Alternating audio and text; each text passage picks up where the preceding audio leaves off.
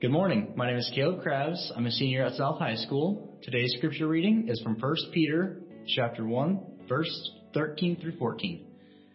So prepare your minds for action and exercise self-control. Put all your hope in this gracious salvation that will come to you when Jesus Christ is revealed to the world. So, you must live as God's obedient children. Don't slip back into your old ways of living to satisfy your own desires. You didn't know any better then. Good morning, church. Today we are talking about hope in action. You see, there's a temptation in our culture to treat hope like a passive wish. I'm going to say that again. There's a temptation in our culture to treat hope like a passive wish, to not put it into action. For example, if I were to say, I'd love to lose 10 pounds, but I'm not going to change my diet and I'm not going to change my workout routine. I'm not going to lose the 10 pounds, right? Uh, but I'm wishing it would happen. or I hope it would happen. Or you might say, man, I really hope my marriage gets better, but then I'm not going to do anything differently to treat my spouse differently or to change myself, to work on my marriage. I'm just going to hope that it just gets better. Or maybe, maybe you're going to hope that you get a promotion at work, but not do anything different or work any harder to show your bosses that you deserve that, that promotion. Or maybe in your relationship with Jesus, you might say, wow, I really hope that my relationship with, Jesus gets better and goes deeper, but I'm not going to actually spend any more time with him in prayer or in his word or serving him in any way. But I just, I just hope it gets better. Or maybe you're, you've pushed, you know, your relationship with God off to some other later point in life.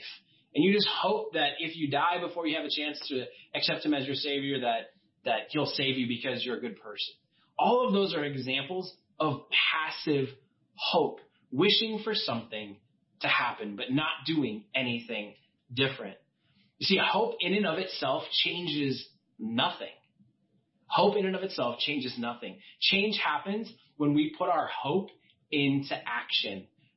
Change happens when we put our hope into action. I want to invite you to turn with me to 1 Peter chapter 1 verses 13 and 14. I'm going to be reading today out of the New Living Translation because I think this translation captures and articulates Peter's thought really, really well. And so I want to invite you to use that translation if you'd like. But if not, and you're in the NIV, that's okay. It'll get, get that too. And the rest of our passages today will be in the NIV. Peter says this. He says, so prepare your minds for, I want you to say this with me, action. So prepare your minds for action and exercise self-control is what the NLT says. Most versions though say discipline, and that's probably the better word. So prepare your minds for action and exercise discipline. Put all your, say it with me, hope in the gracious salvation that will come to you when Christ Jesus is revealed to the world. So you must live as God's obedient children. Don't slip back into your old ways of living to satisfy your own desires. You didn't know any better then. Peter calls his audience to put their hope into action no matter what they're facing in life. Hope takes action, and Peter says that hope takes discipline. Action is doing something. You actually take a step forward. You're acting, right? Discipline is doing something regularly. So for example, doing a workout routine for on a regular basis in multiple days or every day, or changing the way you uh, speak to your spouse to improve your marriage, doing that on a regular basis, multiple times a day probably, or disciplining yourself to spend time in prayer and in scripture in order to improve your relationship with Jesus and go deeper. That's active hope. Hope in action. Hope takes action and hope takes, takes discipline. There's an, a pastor and commentary author named Charles Cranfield, and he suggests that we translate this, this, this first line as, as getting to work and rolling up the sleeves of your mind or taking off the coat of your mind. It's the idea that we roll up our sleeves, we get in and we do the work needed. We put our hope into action. And scripture is full of stories of people putting their hope into action. And today we are going to look at three words uh, and three stories connected to those words that will help us aim our hope in the right direction. And the word aim is an acronym for those three words today. And so I invite you to take some notes and write these words down and the stories that go with them. The first word is the word act. Act. And I want to invite you to turn to Mark chapter 1. Mark chapter 1, and we're going to start uh, in verse 15. Mark chapter 1 verse 15. And this is the story of Jesus calling the first disciples. We're going to look at a few different disciples who are called by him and pay attention to their response because they act. So verse 15, Jesus uh, said, the time has come. The kingdom of God is near. Repent and believe the good news. As Jesus walked beside the Sea of Galilee, he saw Simon and his brother Andrew casting a net into the lake for they were fishermen. Come, follow me, Jesus said, and I will make you fishers of men. At once, they left their nets and followed him. At once. They acted. They did not hesitate. And just a few verses later, uh, or the next verse, when uh, verse 19, when he had gone a little further, he saw James, son of Zebedee, and his brother John in a boat preparing their nets. And then without delay, he called them and they left their father Zebedee in the boat with the hired men and followed him. They're like, oh, there's Jesus, Dad. See ya. I'm out of here. Have a good one. And they don't help clean up the nets. They don't help put things away. They don't help clean the fish, sell the fish, anything. They just, there's Jesus. We're out of here. See ya. And they follow Jesus. They act the relationship with Jesus. They respond. And then and flip to chapter 2 and we look at uh, verse 13 This is the calling of Levi. Once again, Jesus went out beside the lake. A large crowd came to him and be, he began to teach. As he walked along, he saw Levi, son of Alphaeus, sitting at the tax collector's booth. Follow me, Jesus told him. And Levi got up and followed him. There was no hesitation. There was no other response. He just acted in response. And the, the Gospels tell the story a little differently, which we would expect because there's different authors. But one thing they all have in common is the immediacy with which the disciples act. They just act. So, I want to encourage you to think about acting in your relationship with Jesus and putting your hope into action. The second word is the word initiate. For this, we're going to look at the story of the bleeding woman, and I want to invite you to turn to Luke chapter 8, verses 43 through 48. Luke chapter 8, verses, verse 43. And this is, like I said, this is a story of the bleeding woman. Jesus is, has been requested to go to someone's house to heal a girl who's sick. And he's on the way there and the crowds are pressing in. And this is what happens. Verse 43. And a woman was there who had uh, been subject to bleeding for 12 years and no one could heal her. That's a key detail we'll come back to. She came up behind him and touched the edge of his cloak, and immediately her bleeding stopped. Who touched me? Jesus asked. When they all denied it, Peter said, Master, the people are crowding and pressing against you. But Jesus said, Someone touched me. I know that power has gone out from me. Then the woman, seeing that she could no, not go unnoticed, came trembling and fell at his feet. In the presence of all the people, she told why she had touched him and how she had been instantly healed. Then he said to her daughter, your faith has healed you.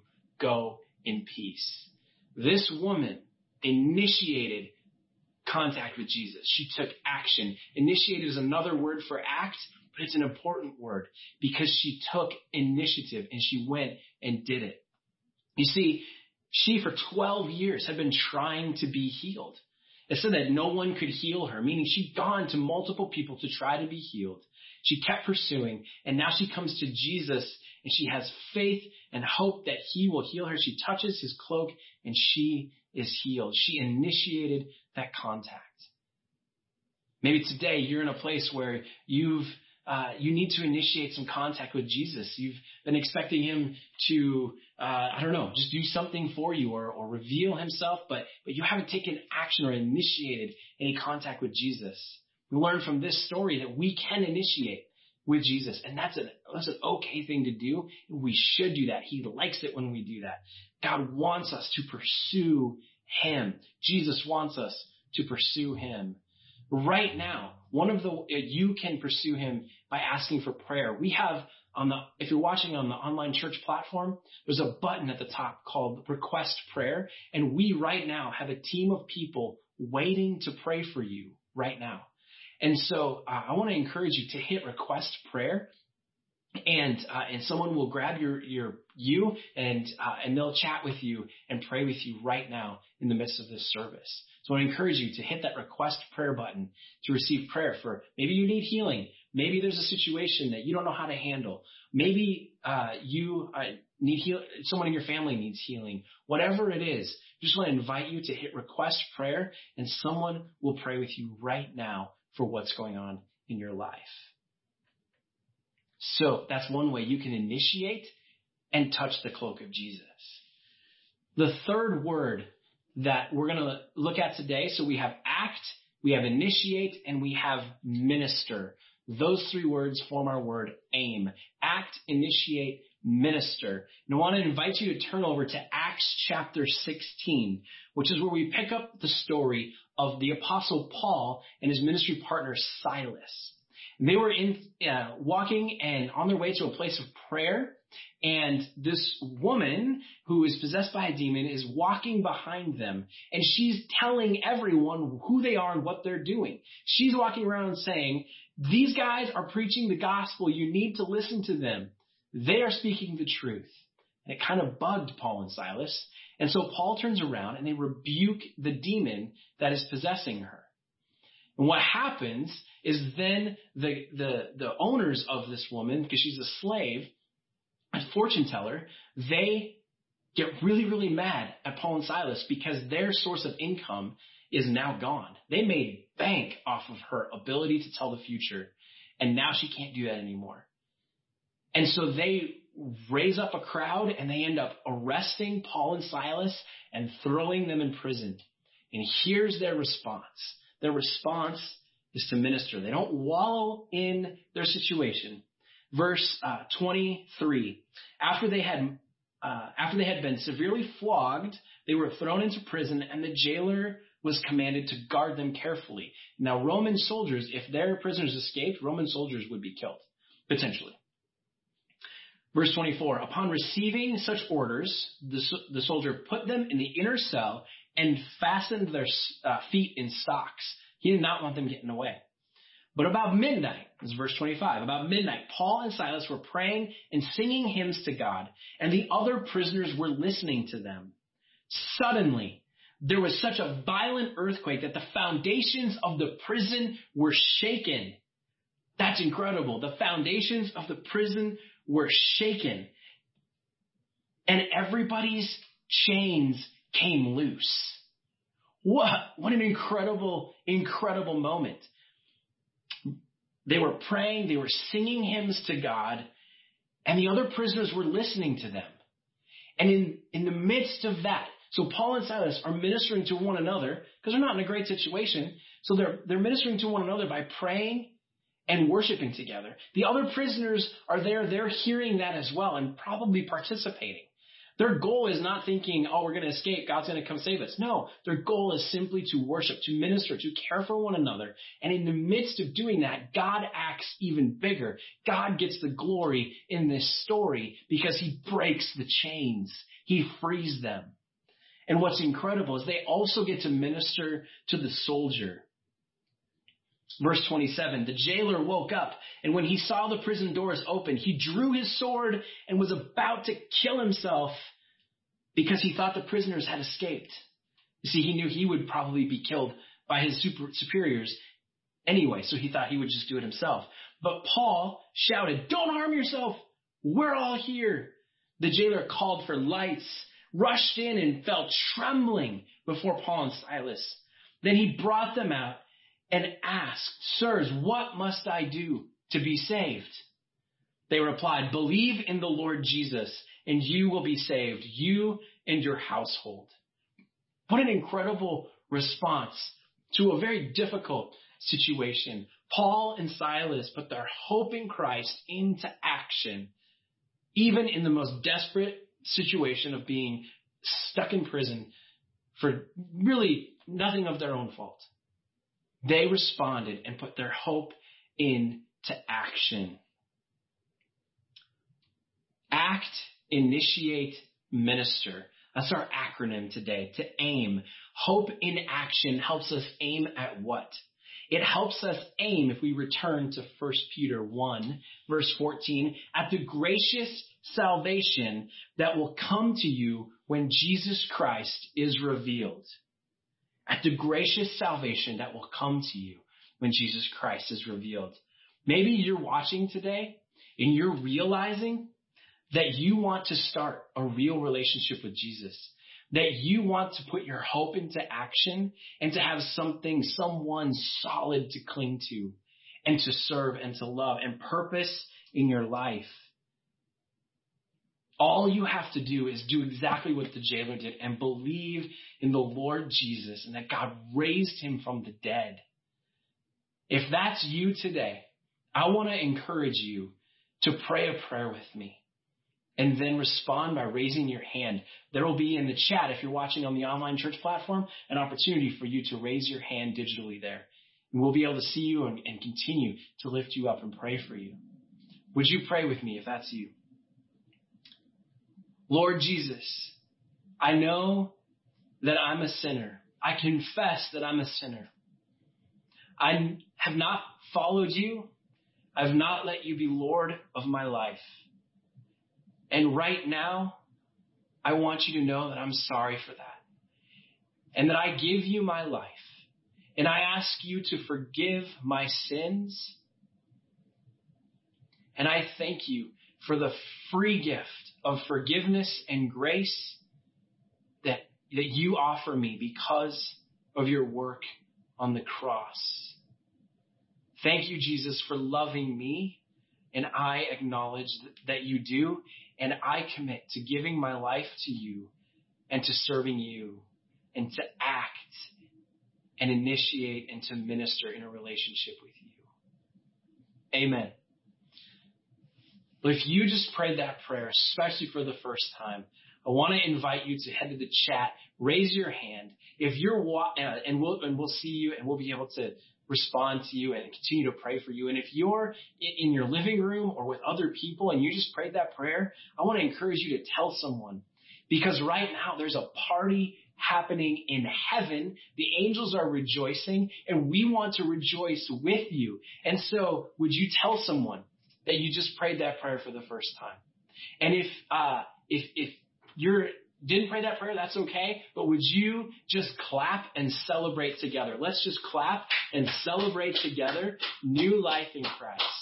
And God, we praise you and thank you so much for what you're doing in the lives of each person who prayed that prayer. We pray that you would guide them and direct them and watch over them and help them to grow deeper in their relationship with you in a way that is active, not passive. For those of you that have that relationship with Jesus and you have that active relationship with Jesus, I want to encourage you to think of ways that you can continue to put your hope into action. Ways that uh, you can serve others, especially in this time of quarantine. Are there people in your life that need prayer? Just a phone call and, hey, how can I pray for you? Or someone who needs to be ministered a word of encouragement. Or maybe there's someone that uh, that needs to hear the gospel that, that the Lord is laying on your heart right now. But you need to reach out to them and encourage them with the word. I want to encourage you to do that, to put your hope into action. Graduates, we want to say congratulations on your graduation.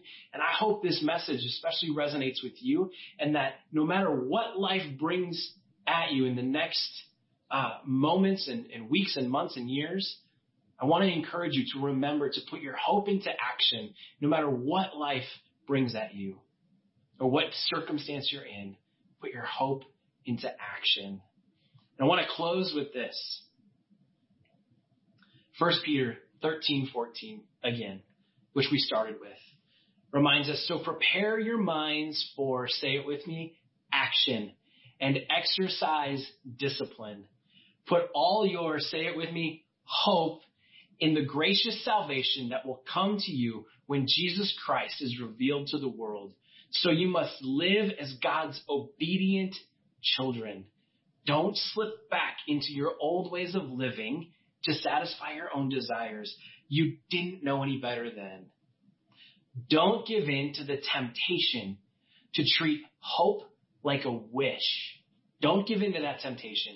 Instead, live as a follower of Jesus who puts hope into action. Amen.